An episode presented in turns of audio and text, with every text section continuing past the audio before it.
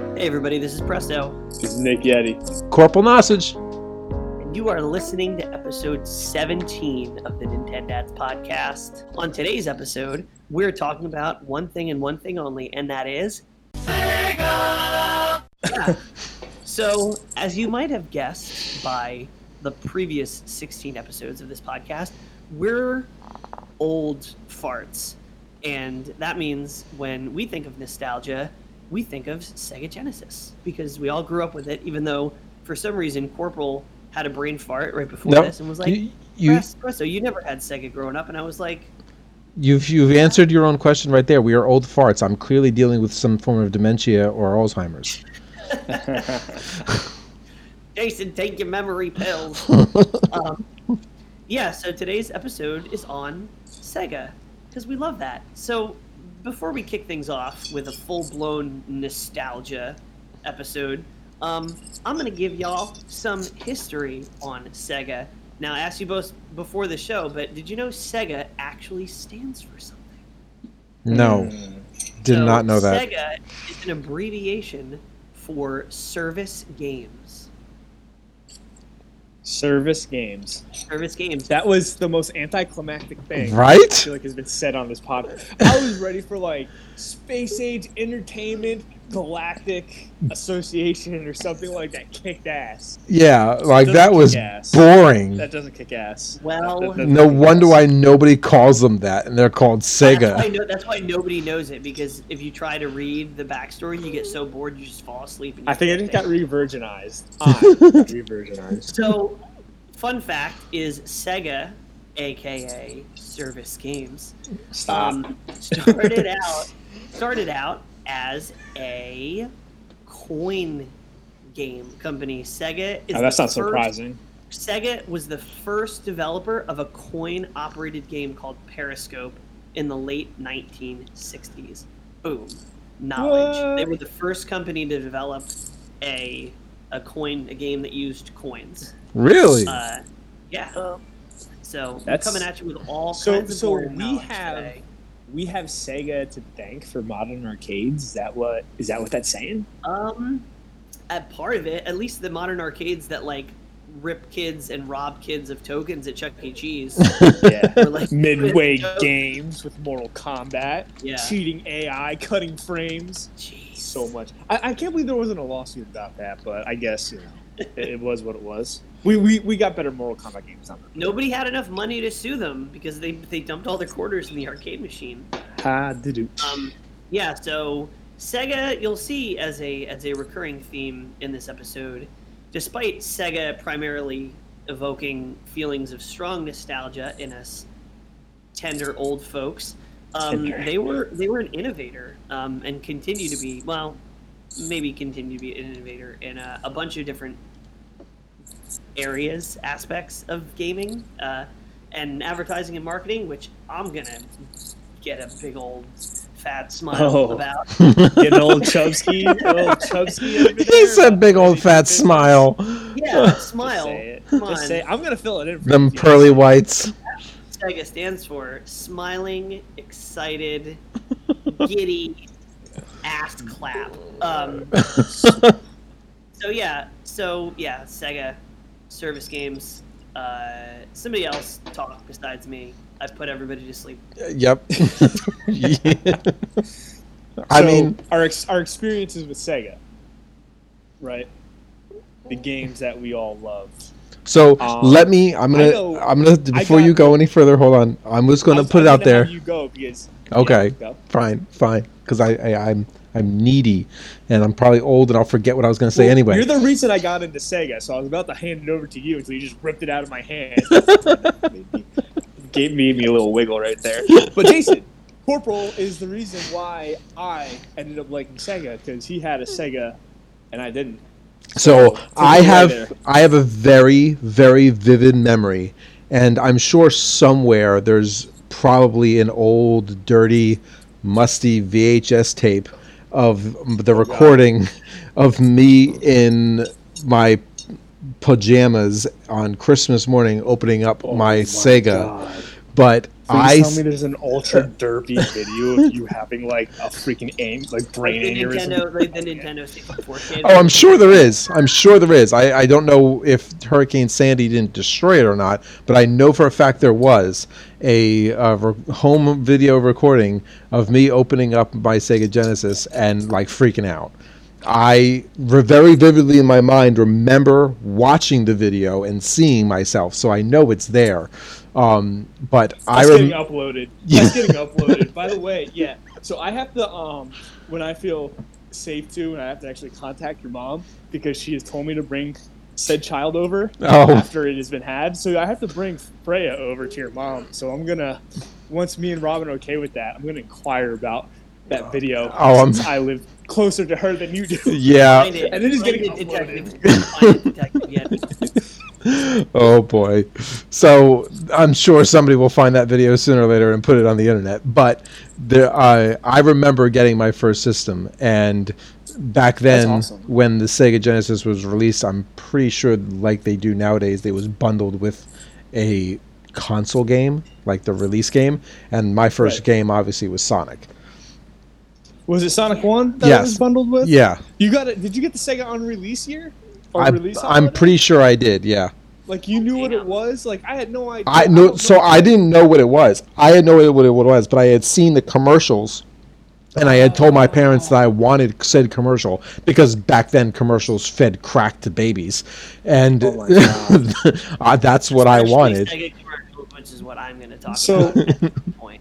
we were at uh, um, Robin's mom's house. Mhm. We're sitting there, and she puts on regular TV for Lance, which he doesn't get Yeah. because I don't think it's good, and I, he just gets Netflix. he looks at me and goes, "Dad," he goes, "Why are there so many ads?" And I, Mhm. I almost had a heart attack. I was like, first off, you privileged little shit. And Oh second my off, he calls them ads. We call them commercials. yeah, I love generational it. I gaps. Love that. I love that oh. he has no tolerance for shitty commercials. no, not not whatsoever. Like he's He, he's like, "Where's the skip button?" yeah, right? He, no, Like, no, he said that he, the he, TV. he wants to pause live TV too, and I'm, I'm like, I guess you can do that now because like some have DVR, but you know And- they don't Yeah. at that house because they don't care for it. So Man, this episode is more about just us being old as hell. this is us about being, this is about us being dads. That's what it happens. About. We're like, hey, let's talk about Sega, and then it's like, hey, our kids. like, yo, I can't even talk about Sega right now. My back Talk about three three proud fathers. That's what it is. yep. So So Sonic One was your first. Sonic- Sonic was my first game, and very quickly, because around that time period, uh, Home Alone, the first original Home Alone came out, and they had So many made memories. yeah, Oh. they had made the Home Alone Sega video game. So those were the two games that I got um, for that Christmas, and those are the only two games I had access to for like forever. That's why you got to take your ass to Blockbuster and rent Sega games like I did. Back in the home days. That was that was the experience. Like just going and seeing like an entire wall of Sega games because at that point, like we were kids, there was no real internet, and it was just like, what? No They have this GameStop, game, they have This No Funko yeah. Land. So at some point, I remember my house burning down, or the woman. Correction, it was in a like a condo, and the old woman above me passed away in her bathtub, and her condo burned down, and that led to me being carried out by firefighters, and they ended up taking my Sega Genesis out of the place, and we ended up moving to a new house, which is the house that you guys know me from on uh, you know WPI, and the uh, Whoa, was that the was that in Seaside Park? The Yeah. place that you lived at? yeah I dude, we slept there before. yeah we did. I knew you before you had a Sega. yeah. Oh my god, I remember sleeping Wait, there. so That's wait, over wait, I'm on the edge of my Park. seat. Did the Sega make it out in one piece or not? yeah, No, no, yeah. that's the question. That's Yeah. the question. Yes, the the Sega made it out in one piece. There was water dripping all over the place, but the Sega and my hamster made it out in one piece. so uh, when we moved into the new place, this is where my memories of me uh, consuming Nick with playing Sonic with us, because we would trade off back and forth, uh, playing level by level or death by death uh, until we were able to con- finish through the game. Yeah, we used never finished cheat the No, game. no, we used never did. that game so hard. You guys didn't use the cheat? Oh, we yeah, using the cheat, What sure. cheat? What cheat? What do you mean? What cheat? I didn't know there's a cheat for Sonic. Yeah. Yeah, I didn't even know there was a cheat for Sonic. Up, down, I left, knew- right, I knew there- start. Up, Yeah. down, left, right, eight. Uh, Yeah, I thought, if I remember correctly, you found a book at like a GameStop and you learned that, and you came back to my house and you taught me about it because that's how you and I started playing some of the advanced levels.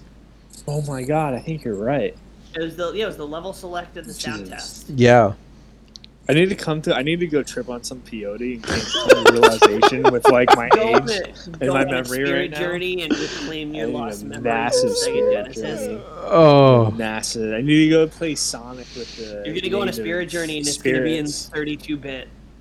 so, so Presto, what was Just your an idea for a video game? what was your Presto? What was your first access to Sonic or to for it being slip? There you go. How's your first Freudian the slip. Wu-Tang You- Pie? you answered your own question. Um, so I, growing up, I had so I had an interesting situation. So my parents were divorced when I was five, and my dad had a Sega, and I lived with my mom. So the only time I had access to the Sega for a very long time was when I would go visit my dad. So of course, like every morning, I would get up like with the sun, like in the room, like at the Genesis. So I had Sonic One. Eventually, I got Sonic Two, um, Street Fighter Two. Uh, yeah, I think it was mostly Sonic One, Sonic Two, and Street Fighter Two. Street Fighter Two, I would like beat the game, like play the computers, but then to like have some extra variability, I would take the second controller and I would put it on the floor and I would mash buttons with my feet and I would fight myself. really? Yes, it is the perfect training tool. Actually, That is- you know what? It trains you to fight button mashers. Which You is s- basically what 20XX is. You say that, and I have like this weird memory of me doing the same thing. I mean, I probably taught you that. I mean, possibly. My patented trick was stepping on controllers. This is making me think of Sakurai right now during the the Min Min yeah. uh, and he was just using. He was like, "I don't have anyone here because of COVID nineteen, so I'm going to sit here and play two characters at once to demonstrate for you guys." Like just holding up the middle finger to the whole community, going, "I'm like twice as good guys as need to get good. These scrubs. Um, yeah, so those were the games that I had. Sega or uh, Sonic Two is still probably my favorite Sonic game of all time. Really? And then, yeah, man. Don't you re- Although I haven't played, I haven't really given Mania the time. It What about three? What about three? You give three. Two minutes? over three all day. What? Yep. I'll take that argument with Mortal Kombat, but not with Sonic. Ah, Man. Um, but then, That's okay, weird. so yeah, the other, so my other interaction with Sega Genesis when I was growing up was my aunt had a Sega Genesis in her basement, and she had my cousins had the X Men game, and I was huge Oh. into X Men growing up. that game kicked ass. And so it's like anytime we would have like Thanksgiving, Christmas, we'd go to my aunt's house. I would like spend the absolute minimum amount of time talking to my relatives, and then beeline it for the basement where all my cousins already were, and we would play X Men, and Nightcrawler and Psylocke were the best characters in that game, even though I remember nothing else. Um, but yeah, that's that's like my growing up experience. And then, like I said, Blockbuster, renting games, Vector Man, Earthworm Jim, um, and then eventually, uh, I got a Sega CD. Boom. oh, now you're skipping into the future. Sega That's that's way too advanced for me. Past. Yeti, what was your first experience with Sonic? with the We're just Sonic gonna use the word Sonic and Sega like Interchangeably, yep. That's okay. I think Jason used to do that when we were younger too, and I completely adopted it. Yeah. It's like I'm okay with it because Sonic is Sega. It's like, Uh, oh, did you get a it? Sonic Genesis? there, there was there was I, I saw the article like last week about like oh the mascot before Sonic and then nobody cares that filler yeah, the, article the whoever wrote mascot before Sonic was like teetering bankruptcy. That. um, my first experience was Jason introducing me to Sonic Three. Oh, And Oh, that's Sonic why 3 you like Sonic 3 the most. Yup, that was my first, and I was like, I was freaking captivated. because Sonic 3 you had abilities you could get from the little TVs that you crush, which I really wish the movie would have said something about. The movie explained the coins, which was cool. They never explained the crushing of the TVs, but we're getting probably like two sequels, so we'll figure it out anyways. um, yeah, whatever. Yeah. Also, go see the Sonic movie if you haven't seen it yet. I You're actually jabroni. still haven't seen. it. Yeah, I haven't You seen haven't- I haven't seen it either. totally, it released I- and then I totally forgot about it. All right, I implore you guys, easiest way to do it, just go to a Redbox. It's out Redbox right now because it was at the Acme by my house. I had no Go idea get it. red boxes were still in existence. Also, I have some. I have also- some. I have some websites that I might be Ev- able to procure. uh. Or you can do that. Or for like less than five bucks, you can uh, rent it on Vudu because Vudu is what I use for all my digital stuff. Anyways, I'm just telling you, it's worth it. Make sure your kids are with you while you watch it. It's definitely a dad and son. Or I want to see it for Jim Carrey. It's, it's Yep. Jim Carrey nails it. Jim Carrey. Of you course he does, because now Ace he's crazy Ventura? in real life. So it's Remember perfect. Ace Ventura? Jim Carrey. Yes. You're you're getting the best parts of that back. Yes. Yeah, Big they don't let you go. He, he doesn't get to go grotesque because it's not Ace Ventura Yeah, and it's it's a kids that kind of- movie. But he he go he, Robotnik got the got what it deserved with him. It's so good to see him Nice. play. I was so excited about that. Even if they had that whole furry thing going. Now on wait, do they do they call him Robotnik or do they call him Eggman? It's Robotnik. Thank It's you. Doctor. He he is straight up Doctor Robotnik, and he makes that very clear about his uh, his doctorate degrees in the movie. You got to go see it. It's really good. I'm not going to say any more about it because you're a bunch of jabroni for not All right, let's it. finish. Let's finish Um, this episode quickly so I can go watch it before I fall Oh, asleep. 'cause God. I'm. So, anyways, anyways, so there's Sonic Three, right? And Jason and I are stuck on that circus level. Oh for my like, God. It feels like months. And Jason starts feeding me. You start feeding me this bullshit.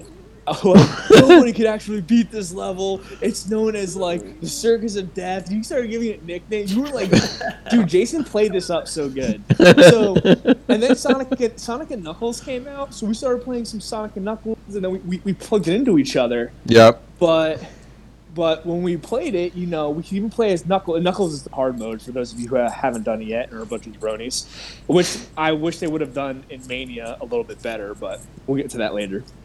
Um, you plug you plug that into it, and it, it makes the full game. So finally, come down the road. I get a Sega from my dad, and I get Sonic Three and Sonic Knuckles. I don't know how I got those games. Probably FuncoLand. Oh And my I- God, I- I FuncoLand.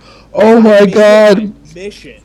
I made it my mission to beat that level. You have no idea. I would go back and and, and uh, like I failed so many times at it. So I got to the point where I memorized all the rings were and everything, and I got as many lives as I could. And I got to that circus level. I got to the boss because me and Jason couldn't figure out how to beat the boss. We didn't figure this out. I figured it out. Yeah, I beat it. The next level, I'm, I'm a fucking kid. I lose my shit. It's a Sonic Snow. I'm like losing my shit. I'm like, it's a snowboard level. So I like, was so mad at you, like for the longest Oh, time, because you beat that and I couldn't. dude. And then we got to the snowboard, and then eventually when I beat the Sonic Three set, and when it's plugged in, I found out that it's continuation. Yep. And then like you lose all your emeralds, and you get Hyper Sonic. What the fuck is Hyper Sonic? and they, they tried saying it wasn't. So someone ran like some comment or article saying it like, "Oh, it's not canon," and then like you literally see a Hyper Emerald in Mania. So I'm like, "Fuck you! Did you make Mania too? Please with Hyper Emeralds I because will Hyper say- Emeralds are legit." even though I still prefer Sonic 2 in gameplay and soundtrack and levels and everything, Hydrocity Zone 2 is like one of my favorite like retro Yeah. songs.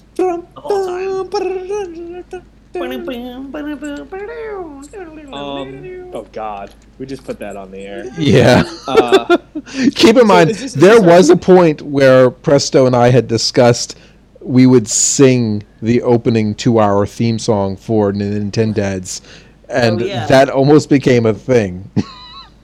so what I'm what I'm happy about is all three of us are for our like genuine experience with Sega was Sonic, but I, I think we need to start getting into like the nitty gritty, the, the the more higher tier S class games. Not to say Sonic isn't great, but like yeah. So- Let's let's that talk game. about let's talk about the dark let's talk about the dark side of the Genesis.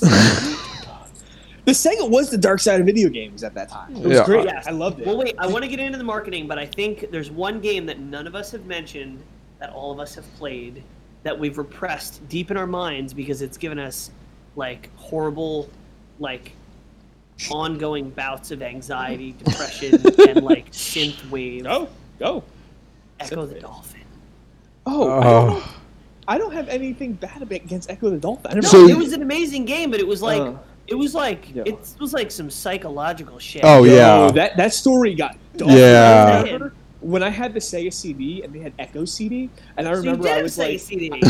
I yeah, we've talked about this. I'm gonna get into that. That was an experience we're gonna talk about later. But when I got to the later levels, and you're like, I'm talking to some like some of the other animals. I'm like, this is getting weird. Just like there's there's orcas flying in the air, and they're saying some screwed up shit about reality stuff. And I'm like, dude, this guy was a dolphin.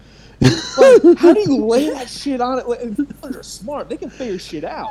And he just lay that shit on that dolphin. Like, yeah, this this he game was just part of a training program, and they were like, "You're fucking it, man." I, I Ecco don't want to play Ecco again to like fully. Yeah. Ecco was one of How- those how- games. How, have we not gotten another Ecco with all these? Like, we'll, we'll talk about Streets later, and then of course you mentioned Sonic Mania, and then just to throw it out there because you know it's part of the retro thing. You had Mega Man 11, which was another like retro throwback style game that they made. Why have we not fucking gotten an Ecco? Ecco was one of those games. Another generation of kids. Ecco was those game was one of those games that was so hard that like unless you were able Who able owns the to, right to Ecco? Who owns the rights to that? I don't know. I don't, let's find mm. out. I have Yeah, the can- Professor, entirety can you- can you human do that really knowledge real my quick? fingertips. I think I can figure it out. Anyway, Let's- let's Ecco the what we can- Ecco the Dolphin was one of those games that if you didn't really have the tutorial booklet, the the guide to get through some of those things, like it was really difficult to discover and figure out some of those puzzles. Yeah, some of this stuff got a little like for me. I mean, I think that was back in the day when it was like, and this is what I hate. I guess my love hate relationship with video gaming and gamers today. Gamers today get a lot of stuff to them. To where for us, it was kind of like it was repetitive with us. Like I think I feel like it was like mentally exhausting. We're like, we're never gonna figure this out, and you'd like play something for like two hours over and over and over again and keep dying at the same part until you found out like one stupid little niche and that was the thing to get you past it. Mm-hmm. Nowadays, kids can just look it up. Appaloosa. I don't think they of have looking it up. Appaloosa Interactive owns. Do they still Ecco the hold it? Do they still hold it? Uh, I Well, the game made its way to Xbox 360 at one point, so maybe Well, Microsoft. You mean not, not a new iteration though? Just like just like one of the like you could play the on it, right? I Here's here's an interesting bit of news. Uh, Ecco the Dolphin creator settles lawsuit with Sega, possibly paving the way for series rebirth from 2016. From 2016. Don't get excited. People, we're not cool enough to plan this. 2000. Wait, this was in 2016. You just said? Yeah, Ah, never mind. I'll shut the fuck up. but it's possible if they've been working on it since 2016. It's either going to be really good or it's just not. Yo, that would be a stealth drop in the ass for Sega fans. Like you had to choose a side. at the yeah. when you're talking about video games. Like, were you a Sega kid or a Nintendo kid? And you could have both, but you weren't allowed to say I'm both. Yeah. Yeah. So You had to pick which was better. I was always I was always a Sega kid. I never at Oh, any point too. had a Nintendo system. until Um, 64. yeah, six- really, you guys never had original Nintendo? Nope. Not until like I college. had, I had original Nintendo, but I always gravitated towards the Sega until I got good at Mega Man. Well, that's because Sega had amazing games like Kid Chameleon and Subterrania and Earthworm Jim. Can we talk about Kid Chameleon, please? Oh, I've wanna talk about it. Kid I've Chameleon. never played it. I mean, I've Oh. seen it, but I've never like I didn't own it. I didn't play it as a kid. Kid Chameleon was probably one of the most trippiest, coolest games ever. For its time, and maybe even still today, it is literally an S class platformer adventure game. It's like Like, Tron. it Like you know, Tron is like a little bo- a kid who gets teleported into the video game and he plays the Well, game. it doesn't play like Tron. It doesn't no, it doesn't play like Tron, but like this, That's that's, the the storyline of it. Uh, kid oh Chameleon's the same God, thing. The kid goes into a uh, like an arcade shop and gets sucked into the game, and he's got to play the game as different characters in order to beat through the levels. But it's ruthless, dude. Oh, it yeah. Gets, like when it's when it starts out, you get it, And then once you start to get to like the second part of the game, it's like, all right, if you didn't learn everything beforehand, like fuck you. Yep, Here we go. you're screwed. And- Kid yeah, Chameleon was amazing. So they made um, somebody made a uh, what what everyone would call Kid Chameleon two, where they basically just took like a bunch of stuff from the first, added some new stuff, switched around. Of course, I haven't played it yet because so many games. But yeah, um, it's it's out there. Somebody made even some art. For it. I think that's like a little bit official to me when you have like a hacked ROM and you make what you call a two of a game that never got a two, and then you make its own cover. I'm like, okay, like you, if you were that serious about making a ROM like that, I was like, it doesn't play. Yeah, it's like wasn't what somebody made one of the Metroid games as like a They, they fan did. ROM, right? Well, they did Fusion Metroid started it too. Did it? I thought Did it there's start as a something something with Fusion where it started Two. out as like Really? I think I could be making that up because I'm old and I have Let's- dementia, but let's get into Ro- wait. Let's get into the ROMs after we, we, we clear a couple of games that Yeah, we want to we'll get about. there, 'cause we'll we, we get need there. to because that's a very important part of this First of all, episode. I think we need to end this segment with two things. A, Sega CD was on that next level shit. Ah. Maybe not. Maybe it wasn't. I Do mean, you want me to explain my commercially, I'm experience with Sega sure it was CD? a huge failure. But what was your experience So- with CD? So, this was my experience with Sega CD, okay? And I think I, I, I into a little shit around fourth grade, but I had a little bit of a conniption about getting uh, getting a uh, uh, a Nintendo 64 Christmas, um, and I was like trying to give my parents money so that to help pay for the Nintendo 64. And that's what I wanted. I was like, I don't want anything else. I want a Nintendo 64, and if you can't get that, I don't want any other video game thing. I, and I asked them, I was like, if I can't get a Nintendo 64, can I just have the money that I would get for other stuff, and then I'll save for a Nintendo 64? and I didn't get it for that Christmas. It was probably a huge childhood letdown, not very emotionally scarring whatsoever. Um, like I said, I feel like a bit of a spoiled shit, like literally right after it happened about it. But my mom was dating this dude, and he was pretty legit well for the time. Uh, hung out on boat, hung out on boats with him a lot, so I was really happy about that. And he ended up getting me a Sega CD, and Instead I of the fucking, 64. I fucking hated it. I, fu- I tried to be, I tried to be good. Uh, so first off, if you're gonna get me a jank, so like you could have gotten more for me for it. You know, didn't get the Mortal Kombat game. I got like Sewer Shark, which was pretty kind of cool. Tomcat Alley, which was like if that Top Gun game for NES actually worked right. Oh my god! I couldn't- remember I that game. I couldn't figure that game out. I remember some random time Mike Fadden name drop was over my house. And I was like, yeah, I got this game. And I guess he had one too. And he was like, you don't know how to do this? And he explained the game to me. Because the game, the, the, the Sega CD, I feel like the Sega CD should have been geared straight for parents at, at its time. Because it was like the options and the way you just went through things, it didn't explain anything to you. But I could see for like an adult, they'd be like, oh, you would do that or this. And he taught me the mechanics of the game. And I loved it. So I was like, I remember like after he came over that thing, he, he had to teach me like show me a couple things. I was just I was going nuts with Tomcat Alley. Um, there was a few others. Uh, I feel like Sonic. Spinball. Sonic Spinball. That wasn't CD though. CD. That, that Was it? wasn't- Oh no, it was it was Sonic. That was CD. Genesis. I'm thinking of Sonic CD. Sonic CD. Sonic CD was the shit. Sonic um, Boom. Sonic there Boom. are- yeah. I totally skipped over the CD era. I remember going over to Yeti's house Oh, to play the CD, but I don't. CD was. You- CD you- You missed the contender for Sonic 3 and Knuckles for me. Sonic CD, you do know that like every level had like a future and a past Future. version. Yeah, oh, I, I remember. I remember Yeah. playing it at your house. I just because I didn't have access to it, I didn't play it enough, so I never like So- really got into so- it. So Preston, did you beat it? No. Okay, so even you remember the opening scene and then there's the ending scene? That cartoon draw scene, we deserve a cartoon that was like that. Yeah, We they, didn't they get make, that. They, They make the, the modern animations uh, for Mania. I'm pretty sure is done by the same artist that did the animations for That was oh my Sonic. god. Yeah, it was good. I'd have to say Sonic it slapped. Oh my god, bringing that back from a couple months ago. Sonic for me it was Sonic CD Ecco. yeah, Ecco and CD. Those were really for the only two games I had on it, and Yeah. then Tomcat Alley. I think maybe I rented it. I don't remember. I played some Android Assault. Also, I found out the other day because when I was just I was kind of like refreshing my mind with Sega stuff. There was an actual game. I forget what it was. It wasn't even good apparently. That actually required you to have the Sega CD and the 32X. If you guys want to talk about that thing, Jeez, what was it And- caused like to start an electric fire that burned you- down you- you- childhood home? That's you had to yeah, you had to put the CD in and the 32X cartridge in to play it. Um, I don't remember what it was, but Yeah, we'll- that we'll was talk about the, the that was the time period where technology was having a hard time keep up with what they were actually able to accomplish. So they are jerry rigging the ability of Yeah. a cartridge and the ability of a CD system in order to create the game space that they needed. yeah. The Yeah, whole that, never, that didn't pan out so well. No. The whole fr- yes, Sega got weird. You know, you know the reason why the demise of it is because they Wait, got hold so on. Weird, this is the next section. This is the next section. Oh, is the okay. design. Sorry. Sorry.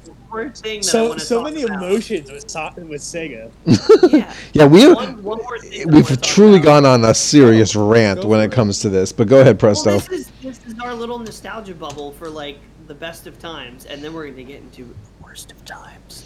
Um, Yeah. But one thing that, as a person who now works in marketing, that I can fully appreciate, we just need to talk about how the Sega Genesis was launched.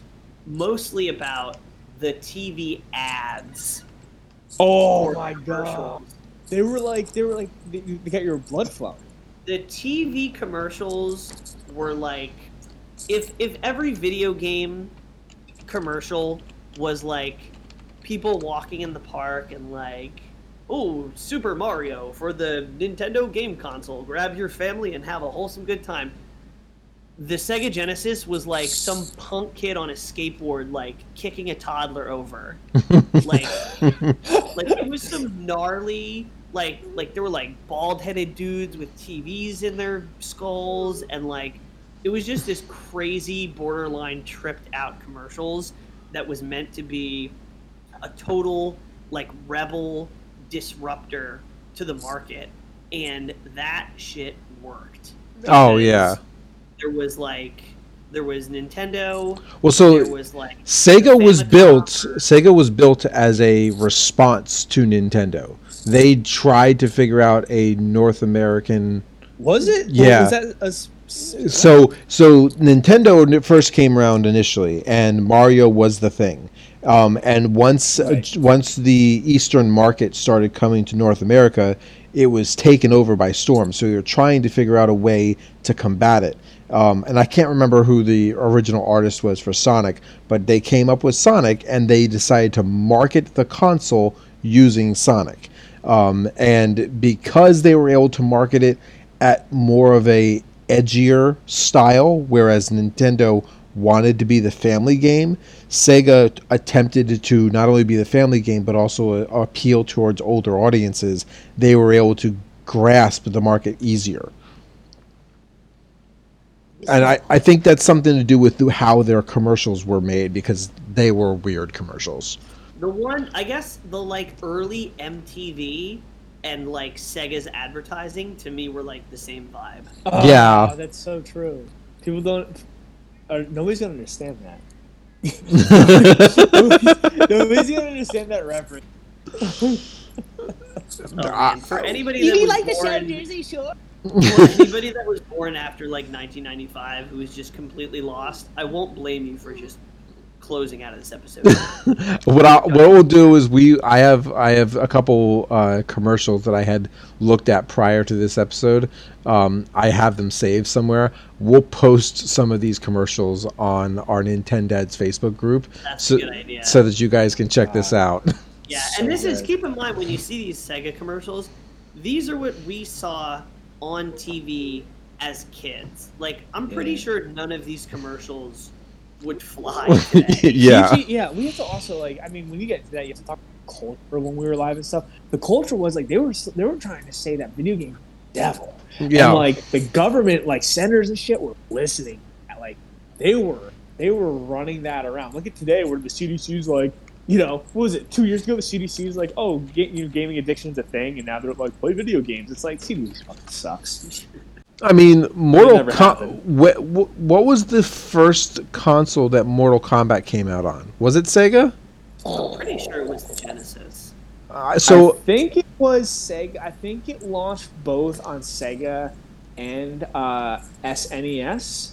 Um, so what happened was, and I I read up. I, I know my Mortal Kombat history. So apparently, this is funny. I'm gonna get into a small rant about this.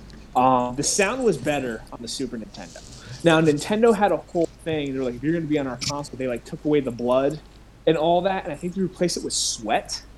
Um, Some sweaty fights. on the Sega, they did the same thing, but there was a little code that you could type in, which I've been thinking about getting as a tattoo for a while. This is a small one. And you type in ab- Abacab, and it's the blood code. And when you did Abacab, you get the blood in the game, and it comes back. Whatever. I guess it was like a little thing for it's like, oh hey, if you're an adult and you want to play it with like you know, kind of that type of that was called immersion back in the day, you would get it. But if you if you look at and this blew me away as a kid, right? Because I could never like we get to arguments about like frames and input lag and all that stuff, and we would probably kill each other over that one day.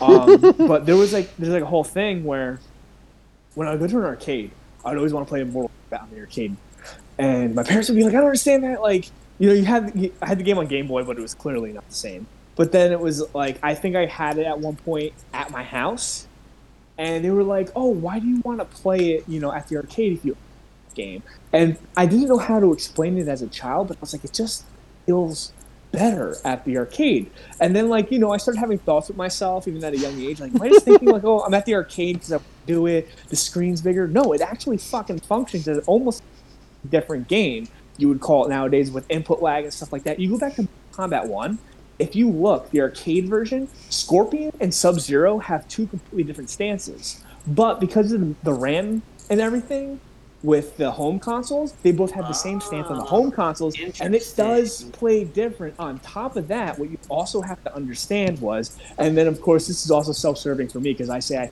hate patches, but the arcade games back in the day got patched, and there's Really? different. Now, now this is how they got patched. There's different versions that would get sent out. Now I don't know if like the, the people could like send the drive back to them and they would update it and send it back. But there's multiple arcade versions, and of course, every um, competitive community has the one that they designate as this is the competitive one that you play. And then, of course, if you look online, there's oh, if you want the closest console version, it would be like you know maybe the PlayStation Two. Uh, there's a lot of PlayStation Two collections that came out that like people designate as like if you want to get close to arcade uh, realism, practicing for competitions, use that one. And yourself, whatever. But that's my rant. Um, that was a thing uh, for me. So even though like, and, and that's what I say when I play fighting games, and I'm like something doesn't feel right about it. Something didn't feel right back in the day for me. Mortal Kombat at home versus the arcade, and it turns out years later, I So my whole point, my whole point of asking when um, Mortal Kombat came out and which console came out, because I vaguely remember at a young age watching like CNN and older adults complaining and arguing and fighting with with one another whether or not a game like Mortal Kombat was safe for children of our age to be playing because of the violence Yeah, that it allowed. Were you scared as a kid that video games were going to get taken away from us one day? 'Cause I was. I oh, Kind No, of, I'm dead serious. kind I thought- I mean, not at that point, but like later on. I thought that they were going to like finally hold a meeting and be like, you know what? a giant This PTA ain't meeting. devil, and we're taking it They away. were gonna call a meeting, and they were gonna be like, Yo, "This shit is canceled." There was gonna did you be, not see the? there was gonna be a not see the PTA thing? meeting about it. Did you not see the thing where they had um you know those like big uh those mega churches, those fucking ripoffs? They, Yeah. uh, there's one speech about when Pokemon came out, and the guy's like walking the the pastures I walking know around. and exactly goes, what you're talking he's like, "Did you know what I found out? Pokemon meant it means pocket monster," and it was they were calling Pokemon like the fucking devil, and I'm like, that was the shit that we dealt with in our like Nintendo Sega age. What people need to under fucking stand is like people took that to like that was dead serious to them. That was as real as the food that they ate and the car that they drove. Uh, But you And- know what's funny? You know And what's we funny watched now? our parents eat that. Like guys, that, that's who raised us. That's why we're a little like, like we're, we're we're on we're on the woke side, not, not the whole, like social justice warrior woke. I mean like actual like critical thinking woke without influence. Like we can do that. But we were also like we also had that other side like still ticking in our heads. We kept doing that shit. We're like, what the fuck? And we're the ones who are messed up and have children now. Oh wait, here's the here's the best part. Here's the here's the okay boomer. We're a good medium. Is What's that up? video games are now the most profitable and widespread form of consumable media. Just, Yep. Just absolutely shafting movies. Outsource music, and people still outfinance. pay for the video gaming industry Oh. and the Apple Apple both do not take negative hits during any recession or issue. I don't know how Apple is doing during this pandemic with the video game industry just laid a log on the table and jumped, started it jumped it like around. sixteen percent My in God. Q1, mostly in the month of March when everybody was locked inside. They're like, "Hmm, Yeah. what should we do? Animal Crossing for life." I mean, Could that not have been a better launch time for that game? Oh my god! in all honesty though, like in March, I because they were doing so many stupid sales and like 50% off, so I was like, okay, well I'll buy that. Okay, I'll Yeah, buy that. You, you, I remember you were telling us. You're like, "Yo, guys, I got like Eagle Man for like half of a penny on the eShop. It's the best game ever that I've ever gotten for Oh. a quarter of a penny." At least Jason didn't get us to buy fucking monkey barrels. Oh man. oh boy. Uh, Anyway, so Jesus that's how Sega rose. rose to power. I mean, if you think talking about it,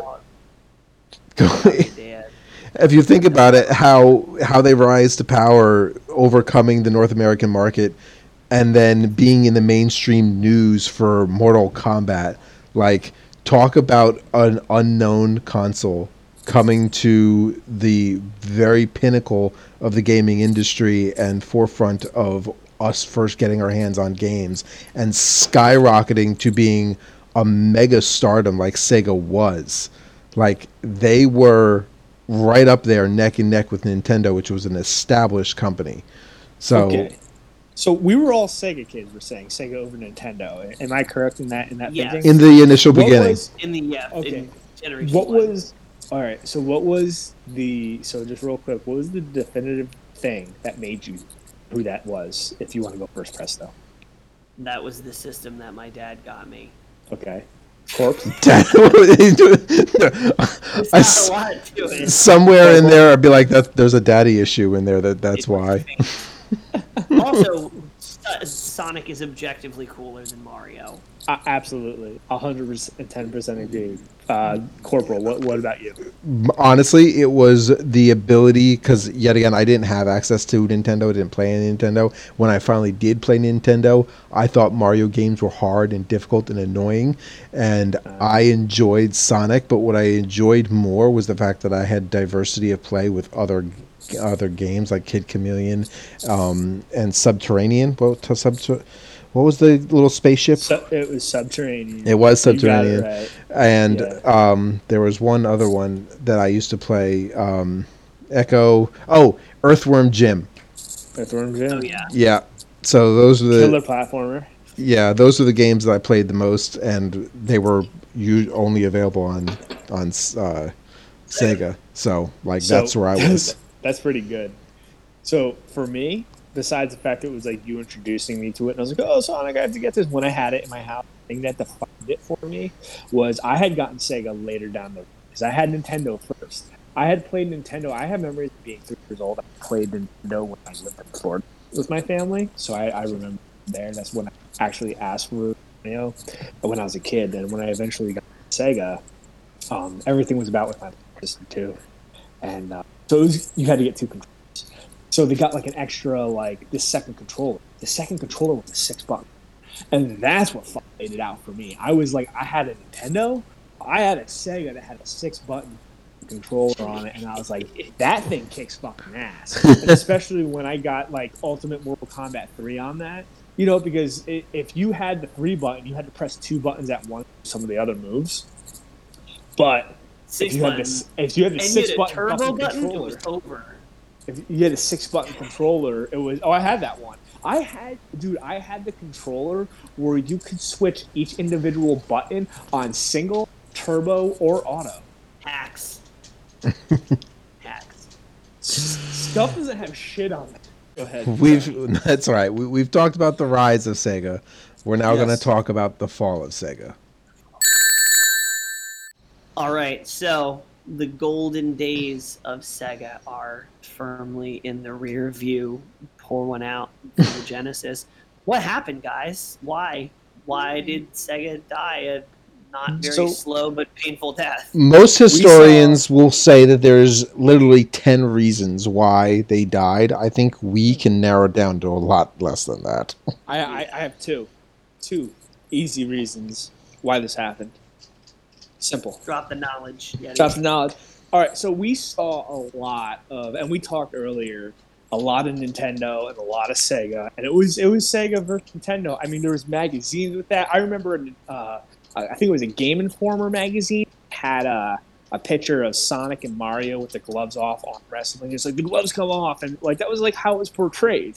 But do you guys know who actually was Sega's larger competitor and off ultimately um, put the nail in the coffin to Sega? Do you know who it was? Which company?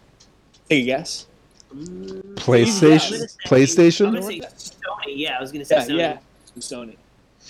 So, Sony. one of the, the the, the go ahead. one of the big things that like from a technological standpoint the release of dvds and the ability to store information on such a large you know, a large amount of information onto a dvd was Yeah. they tried Well, they tried what was it sega dreamcast trying to port forward with cds and they did it too Right. late and poor marketing of the sega dreamcast sony coming out with their their system and just being better at it because they utilized new technology more efficiently. it wasn't just that though. It wasn't just that because I'll argue like any day of the week, like a PlayStation had more horsepower than a Sega, but I'll say Sega was way more fun any day of the fucking week. I'll argue with anyone about that. okay One of But the big factors the was the day, it was the 64 for Nintendo, the PlayStation for Sony, and the Dreamcast for The Sega. 64 didn't really do too much damage as far as I've seen to Sega. The 64 did damage to Sonic itself. yeah the 64 pushed Mario into the perfect 3D world setting that we all wanted to play him as, and they didn't do that with Sonic in the right time frame. Yeah. But um, what was I gonna say? Lost my train most of sega's games also were like arcade games Oh. ported over the, the ultimate demise. So if we go all the way to the end, one of the big factors was you have to understand when Dreamcast and and um, PS2 were coming out. It was PS2 that did it. When the PlayStation 2 was coming out, they the PlayStation 2 played DVDs, and that's actually how I my parents into getting me, which didn't usually happen. Obviously, as I've talked about with Nintendo 64, I was like DVDs were becoming a thing. And, and did you guys know that it was the cheapest DVD player on the market at the time? it was What? It was. PlayStation 2 PS2, served as a cheaper you- alternative Yup. to any DVD player currently on the market. It's literally It on the was website. cheapest DVD player available it when it launched, That's and that scary. fucking sh- I scooped, dude. I scooped that shit at Easter, and and, and anybody. You don't get a console for Yo, Easter. I got like yo. stickers and Cadbury eggs. I dude, I sugarcoated it as a family thing. You motherfuckers out there can say all the white privilege you want. I'll fucking agree. That's absolutely what that shit was. I knew what the fuck it was when I was doing it, I rode that fit- shit. Listen, I you can't that. even fit a PlayStation 2 in an Easter basket. Preston, I fucking threw a hail mary and it went. I- that's that's what happened, bro. Don't hate the player, hate the game, man. I quit. It went in. I don't fucking know. I got a So PS2 meanwhile, early on. Yeti's getting PlayStation 2 for Easter while we're getting like half stale candy and like nickels. Yeah. Meanwhile, Nick Yeti's nailing the put putting the last nail in the coffin to the Dreamcast, not even knowing it. Oh man, I felt so bad. So the Dreamcast, yeah, that was um. So Sega, was all the demise of Sega. Yeah, PlayStation. besides, uh, PlayStation that besides- came out in the very beginning with uh, at the very end of Sega's life. They pushed Sega Dreamcast, but PlayStation Two was coming out, and Yeah. they just could not compete. Yeah, well, that wasn't actually The Sega That was- Saturn was, in there too, right? That was the. Well, I'm going to get to that right. It wasn't the nail in the coffin. The the the actual. Well, that was the nail in the coffin. Was the the, the um the PS2, but the the bigger body of everything was the 32x and the Saturn. So what had happened at the time was there was Sega of America and Sega Japan. Sega Japan was I think it was Japan. I'm pretty sure. And so they were trying to figure out like this whole like you know back in the day it was all about bits and this whole like you know 32 bit thing or whatever. So so they were like, oh okay. So they thought it was a good idea to do this 32x thing to supplement between eras, right? And they really didn't utilize the technology or didn't really come to fruition as they would have thought it was. But what Sega of Japan didn't fucking tell Sega of America is that they were working on that Saturn.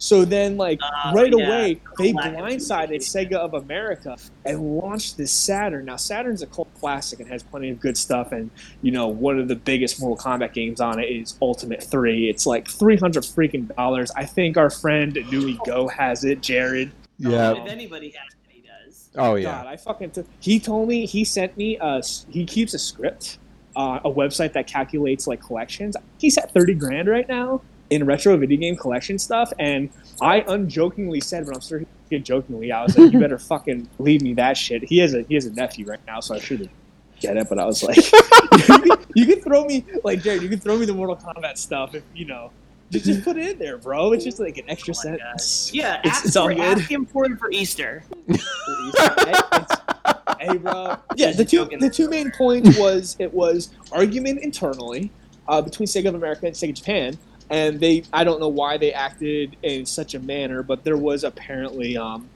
there was friction during the whole 32x discussions. And then, you know, they came out with the Saturn, and you know that happened, and then the Dreamcast came out. The Dreamcast was like it felt it was kind of it, it seemed like it was a bit ahead of its time, but when the PS2 came out and Sony dropped that, it had such better hardware. It had the DVD, and then eventually when they got on, online to work, it worked pretty well. And then you could get the HDD drive and all that stuff. Yeah, and they just yeah. That, that's what top of it. That, it laps around everybody. So I mean, yeah. in all honesty, like PlayStation and everything, and their internal arguments killed the brand as a home Sega, console. Sega. Yeah, Sega killed. Yeah, Sega's in. Yeah, yeah, Sega's internal I mean, arguments and PlayStation's yeah. superior console destroyed Sega's brand as a home console, as a hardware company. But Sega themselves even... like limped on. They're still there as a so- as a software. It doesn't even sound like that. Like Sony was even trying to do that. It was like Sega shot themselves in the foot, and Sony was kind of like, I mean, Sony was a giant. Yeah. So Sony was like, we're coming. It was. It's kind of like if when Xbox came out, if Xbox destroyed like Nintendo, which it didn't. Nintendo almost shot themselves in the foot. I don't know fucking how the hell they're afloat right now. They came out with GameCube. You fucking kidding me? That game, I think that's the coolest fucking. You ask me. There was the, there was the PS2. The PS2 did a lot of stuff better, but the fucking GameCube. But this is like what was crazy to me is that like Nintendo did that shit, and it still lives. And then the Wii U, the, the horrible market, the Wii U, and Nintendo just still stays with it. And why Switch is doing so well? I'm not. I don't even want to have a discussion with that. That's weird to me. I, not that I want it to do badly. It's just weird. Because when you compare Sega to it, I'm just kind of like, how did Sega just have an internal argument like one generation, shoot themselves in the foot, and they were done? And then Sega Nintendo's died. like, watch us triple beat 12 fucking times and still compete with everybody. exactly why Sega died before there was any wiggle room in the video game industry when the, when it was like okay. This 2, this is your marketing knowledge right here. Yeah, when play when when when Dreamcast was like sink or swim, like if any of the consoles really really messed up that bad, they would have been toast. The reason that that Nintendo can survive something like a Wii U is because instead of being a a thirty million dollar market, I don't know what the real numbers are, but like just let's say okay, video games are a thirty million dollar market or a three hundred million dollar market when the Dreamcast was like. Now it's like a $10 billion market. Like there's a lot more room to mess up because even if you mess up, you're still going to like at least be able to cover your your costs and not be like a right. total sinking ship. But when you mess up that early, it's like no there's no there's no second lives. It's like dying in the first level, right? If you die in the yeah. first level, you only have three lives. If you die All twice, you right. have one life left. If you're on level 10, you've already gotten like 30 extra lives, and you can mess up a lot more. I will consider this one of the best analogies explained with its own content right. That was Thank you, fantastic. thank you for coming to my TED Talk. You, you, you deserve a digital award for that. We don't have those yet, but uh, So now we're talking about the future, Future. the modern modern era of Sega. And before we get into all the the new games and the remakes and the continuation, I'm gonna I'm gonna drop the mic over to Yeti, and he's gonna tell us about some emulation. And this is for educational purposes only. Uh, uh. Yeah, for for for legal reasons, educational purposes only. You better get learned, oh and then man. go pirate some games like So- a good so- boy. so first off, every time you've said future in this episode, you need to go back and plug the actual sound bit from the Oh game. yeah, that's what I'm doing it for. Oh, my, my B. I'm behind. So ROMs, ROMs are a thing. Um, and most of you scrubs out there don't fucking understand the um, value behind emulation. So ROM hacking, and you know, Nintendo should be fucking praising ROM hackers right now because it's it's kept so many fucking alive. Um, but one big thing with, with ROM hacking was Sonic. There were a lot, you know, we haven't we didn't get a proper Sonic, what we call a proper Sonic this time. It's Sonic Adventures. Sonic, we had Sonic crossed over from 2D to 3D and looked like it was Yeah. never looking back, uh, which is just a painful reality for anybody who like the original 2D and thinks the 3D games were like stubbing your toe repeatedly. now it's fun. It's fun for my uh, my son who's six right. now. He thinks it's a blast. Some of the stuff it doesn't captivate him.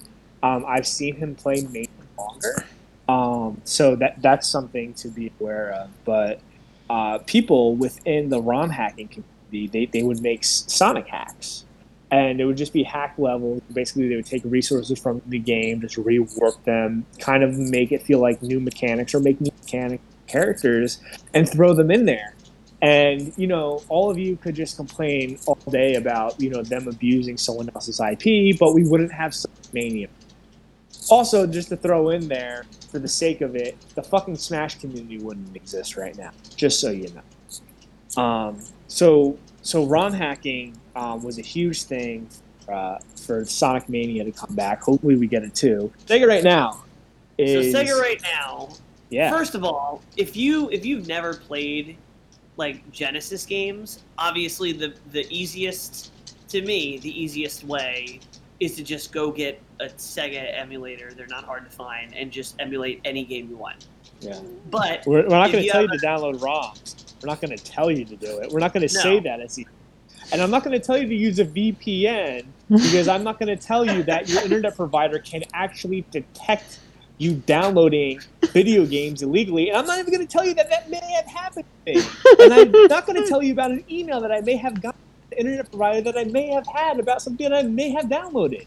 And I'm not, I'm not trying to tell you that might have been real. That's weird to talk about right now. I'm and the most interrupting you, embarrassing and the most I'm sorry. embarrassing thing about this hypothetical thi- situation is that it may have been for the brawl ISO. We're not gonna. We don't know.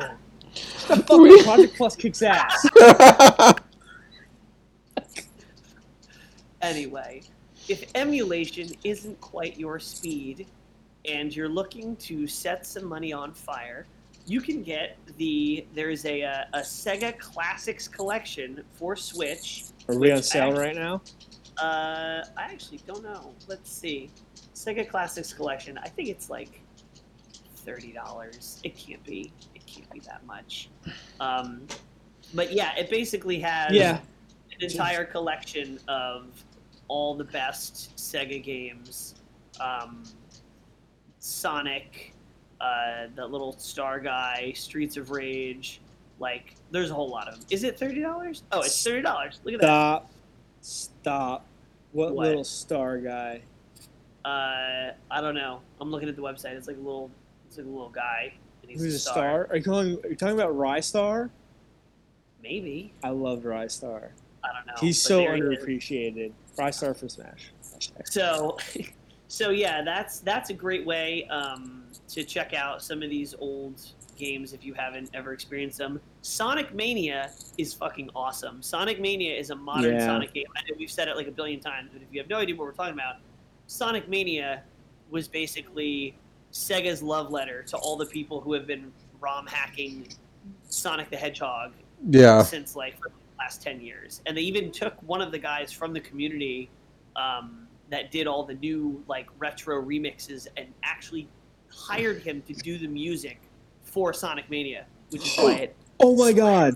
Oh my god. If you have yo yo yo yo, if you have PS VR, you can download the Sega Genesis Classic Collection and it puts you inside an old school 90s style bedroom in front of a CRT TV and you click on the TV to play it. Oh my god That's pretty cool. Oh my, that's the experience. streets of rage 4 we need to talk about Yo, this because Streets of Rage 4 is so iconic Streets of right Rage. now. Streets of Rage was a Sega, a game, a series of games that came out on Sega, not made by Sega, but it was a Sega series, Uh-huh. and they was it? It wasn't a Switch exclusive, was it? No, no way. So if you haven't played Streets of Rage 4, Streets of Rage is like a classic like side scroller beat 'em up. Hold on a second. like- if you haven't played Streets of Rage, you're too young to listen to podcasts. Yeah, true. But like I barely when Streets of Rage when we started talking about Streets of Rage 4, I like barely remembered playing Streets of Rage 1 and 2 on Genesis. So Streets I never played on 4 Genesis. That was an arcade thing for me. Oh really? I had I it on never- I think I had it on Sega CD actually. Streets of Rage 4 has a rewarding and complex combo system. Go check it out. Or it's beat 'em up. amazing. Or beat 'em up. It's a beat 'em up. They yeah. did a really good job. There's a lot of diversity to it. We will say, oh, oh, well, so we played. Me, you, and our friend Fl- have played a lot hell out of together. We lot. we played a lot on uh, internet. We all have. Um, it's on the Switch. We all have uh, wired connections. We noticed that there is some issues with the timing, and this game is definitely, you know, it's very timing based with a lot of things is what happens. And then, of course, with beat 'em ups, you have the general, the Y axis jank that you have to kind of deal with. Um, the cool thing about this is developers have um, said that they're aware of it and they're they're currently working on it. They it's it's a product. It's a product of what the game is. You know, it's part of it. It's hard to deal with, but they're acknowledging it fully and they're moving forward with it. And there will be DLC. If there was if there's DLC, I'm absolutely like that's a game I will jump back into like anytime. Dude, I'll jump back into it tomorrow if you want to. Let's jump. Let's jump up Let's and down like we're in a bounce house. Um, another thing that's kind of recent with Sega, besides the modern Sonic games, which I don't really even want to talk about, and Sonic Team Racing, it's a racer.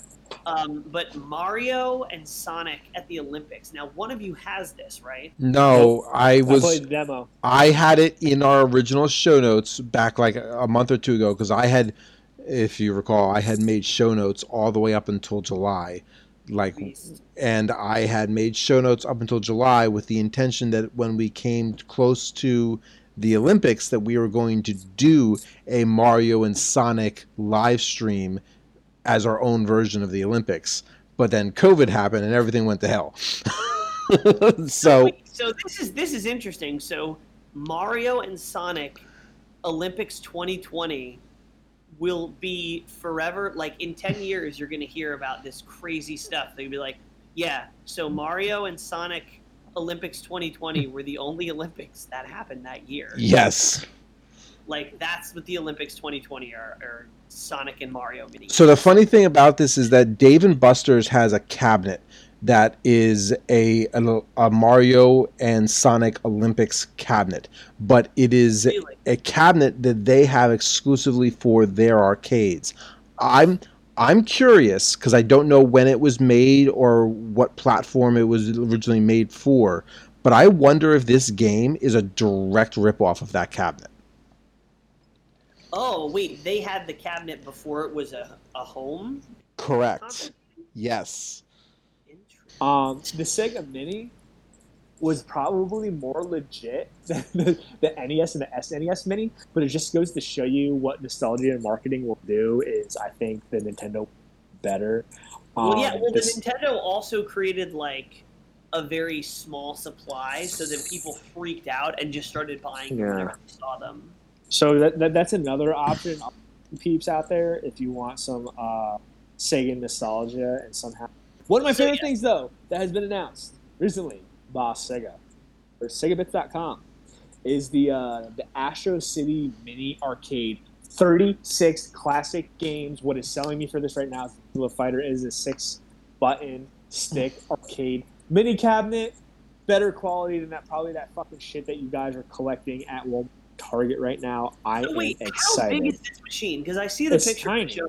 Like, have you tiny? have you Like, not seen? Have you not been? Uh, I guess have you not been in the past before COVID to a Walmart or a Target and seen mini console systems? Have you No, not seen I've these before? I've seen them on the website, but I have no like indication of like. Hmm? I didn't say the website. I said like actually in person. No, I'm saying I've you- seen them on the website, but I haven't seen them in person. But let me put it to you this way: you know the uh, Wii U controller? It's a little bit smaller than that. That's pretty cool. Oh, I'm, I, I actually just googled it and saw a picture, and that is one tiny ass joystick. That would be my only. Okay, but but understand what they're doing with these things is it not only has a headphone jack, it has HDMI jack, so you can throw it onto the TV. So I could bring it over to your house and we can put it on TV. Two USB ports, we can plug controllers into it together. So this thing is like if me and you, it's like we're getting to like two, three o'clock at night. We're a little hammered, too pissed off to play melee because we probably said things to each other that we shouldn't have. we can plug this thing in and have some fun and play. I mean, we're getting uh, two Golden Axe games on it. The thing that's selling it for me is um, Virtua Virtual Fighter. Fighter, and then 100%. also Altered Beast is on it, which is also a ton of fun. Um, I'm looking at the old article, but like I said, there's uh, I think 36 games that are coming out on this thing. and it's going to be. Am I reading that right? Twenty eight dollars. Yeah, that's the um, the price What? point these things have been going for is 20 bucks. Is But- sick. what you have to understand is is the ones going for like 20 something bucks are the single neo geo launched a while back it was pretty i think it's like a lot higher of price um, i don't know how well it did um, sales wise but i do know that it was a good quality so i feel like sega is kind of following the neo geo trend right now which actually making it a better value virtual fighter is selling this for me i'm getting it Sonic noise. Um, so we got the you just do your normal pause. we got the. I gotta remind myself. Seriously, seriously, that needs to stay. You just need to be like Sonic noise. That was- that- that one's gonna stay. That one's gonna stay as the Sonic noise. but I'm not gonna actually edit it. Anyway, Corporal, give us that and Knuckles side question. Okay. uh, side question. So this really isn't even a question. This is more of a quest. Request. Yes. Shit, So Oh, here we go. way back in the day, there I'm use my VPN. way back in the day, Sonic or Sega released a comic book, and it was Sonic comic book jokes. It was basically dad jokes made for Sonic fans. My my side quest for anybody who's willing, whether it's a listener or you guys, I would like you to come back in a post on our Facebook group with what your favorite Sonic the Hedgehog joke is from the Sonic the Hedgehog joke book. People are gonna go blind trying to read this. Oh, I know. That that's half the. That's why it's a quest. It's a challenge. Oh my gosh. So I have I have a question, a quick side side question. Um, so I think, and this might be this might turn into a regular segment because we were talking about this earlier. But let's just let's go around the room. Um, you seem the most into this question at the moment. What are you guys drinking lately? oh. And you can interpret that any way you want. Well, I it's not a. It's Like, what's your favorite? What's your favorite drink in the last week? last week. Um. Yeah. Kraken and Coke. Ooh, that sounds painful. I haven't heard. I haven't had Kraken in a while.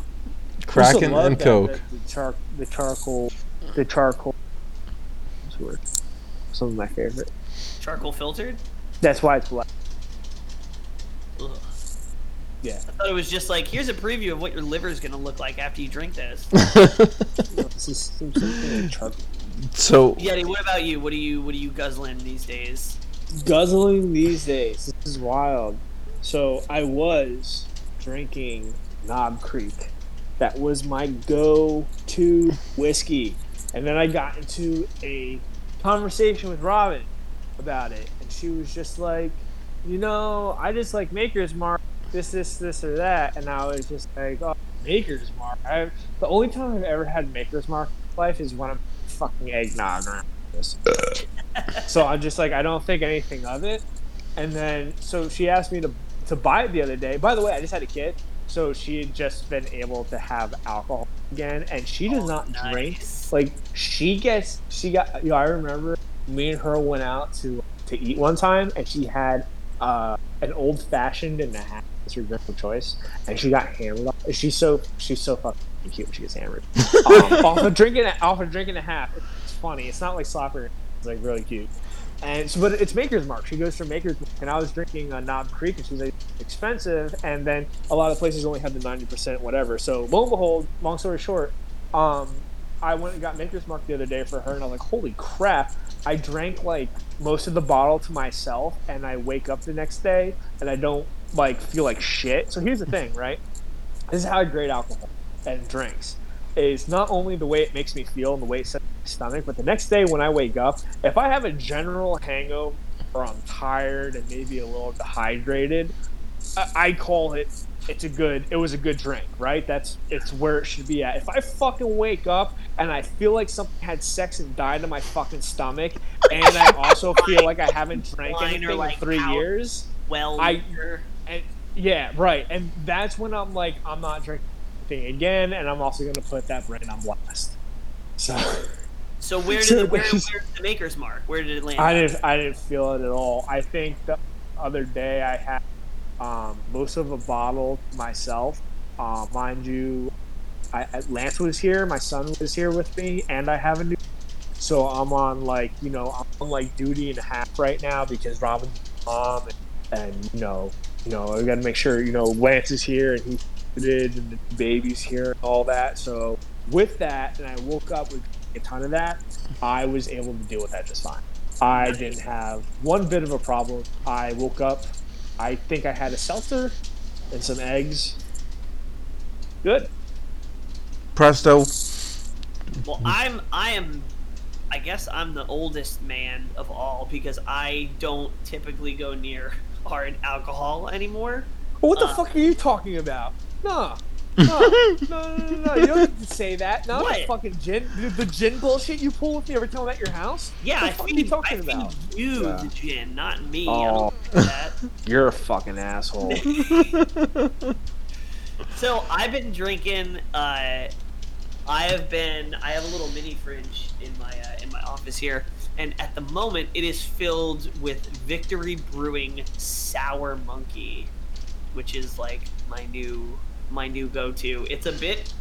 It's a rowdy beer. I like sours. Like sour beers and like fruity beers are my favorite, but like mostly sours. Um, and this is a pretty good sour. It's nine and a half percent, so it's like, it's like yeah. How are you feeling with that? How are you feeling with this nine? Because I feel like when you get into nine and a half percent territory, I feel like you know I shouldn't be too too critical of the said brew, but it's like you, they really have to really balance. Like, hey, like, are you gonna feel like you just drank rubbing alcohol? For, Yeah, no, or I- is it or is it a product of the quality product? So I typically don't enjoy super high alcohol beers, um, Right. but this is a sour, so I can literally like guzzle these and not like you can't you can't tell it's a high alcohol beer from drinking it because it's Right. already got a Well, lot. Of, what, what I'm saying is, for, from my standard, is your son is Vash the Stampede. So after you drink that thing and you wake up the, the next morning and you have to like literally neutralize Vash, like the screech, the little siren. Yeah, The no, little I- siren. No, I just mean he's a ball of fucking. I love. Him. he- I'm gonna enable the shit out of him. You already gave him like a Nerf machete, And I've been I've been nice, and I haven't gotten him a weapon in two years. All Oh, right. well, you did see the video of him with the lightsaber, right? You do know that that just unhinges all my restraints, right? Um, yes, I like I like weapons for my child, toy weapons. Um, but yeah, no, the the sour monkey is really good. It will knock you on your ass if you don't pay attention because, like I said, it's it's high alcohol, but it doesn't taste like high alcohol. So you can easily just sip on three of them and then go to stand up and be like, "Oh yeah, it's nine nine and a half Uh, but yeah, no, not really gnarly with the hangover because, like I said, the most it's just a sour. It's just a good proper sour that's like relatively balanced. what's the um? What's the uh? What what makes a sour a sour?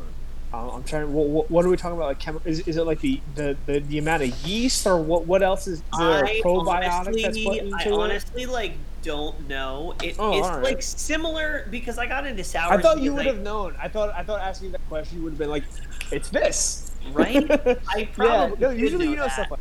Yeah. but it's like I think it's because of just like an extra like they let an uh, a certain part of the fermentation process go on longer and it's the absence of some flavors. So like Okay. sours are typically really fruity and they're they typically have no like hops. Like there's no I, i've never had Right. a hoppy like an ipa sour. It doesn't exist. Some of them sometimes I you can do sometimes you can have malty sours, which I don't like, but in general, it's like a fruit sour, and they Right. let fruit elements ferment a little longer, so you get like that like vinegary taste.